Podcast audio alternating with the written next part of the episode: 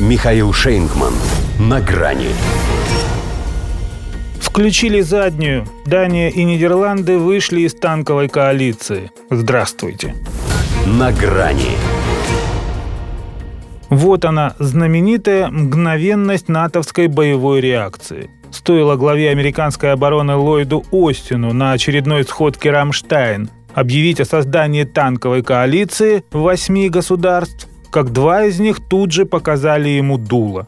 Ну или пушку, как еще называют в некоторых кругах средний палец. Нет, Дания и Нидерланды за ВСУ по-прежнему всей душой, не только ею. Первая, например, отдала на Восточный фронт чуть ли не все свои гаубицы, вторая уверяет, что отправит даже истребители F-16, как только получит команду свыше. Но «Леопард-2» — это, извините, самим мало.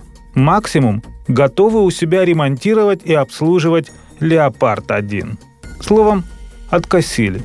Зато без них число участников Альянса теперь идеально соответствует его сути. Это шестерка. Не сказать, что великолепная. Эпитет «козырная» тоже будет большим преувеличением, ибо есть вопросы. Скажем, Испания, еще летом обещавшая поставить 40 единиц, уже говорит о двух-четырех, без особого энтузиазма оценивая их техсостояние и сроки приведения в боевую готовность.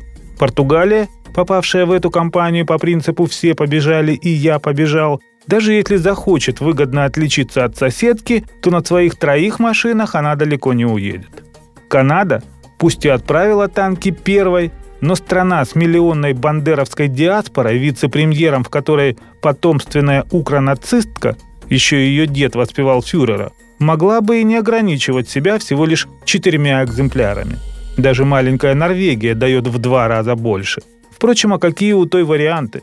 Повязанная со штатами разорванными нитками северных потоков, она за откат от участия в диверсии в виде газовых прибылей, которые ей не снились, готова выполнить любую американскую прихоть.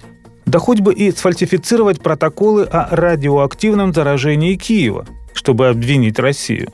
Остается напрочь пробитая русофобией Польша которая, кстати, тоже пока не торопится расставаться со своими 14 леопардами, видимо, придерживая их для того, чтобы красиво въехать ими во Львов, да сама Германия, где, похоже, начинает понимать, как ловко их развели этим танковым лохотроном.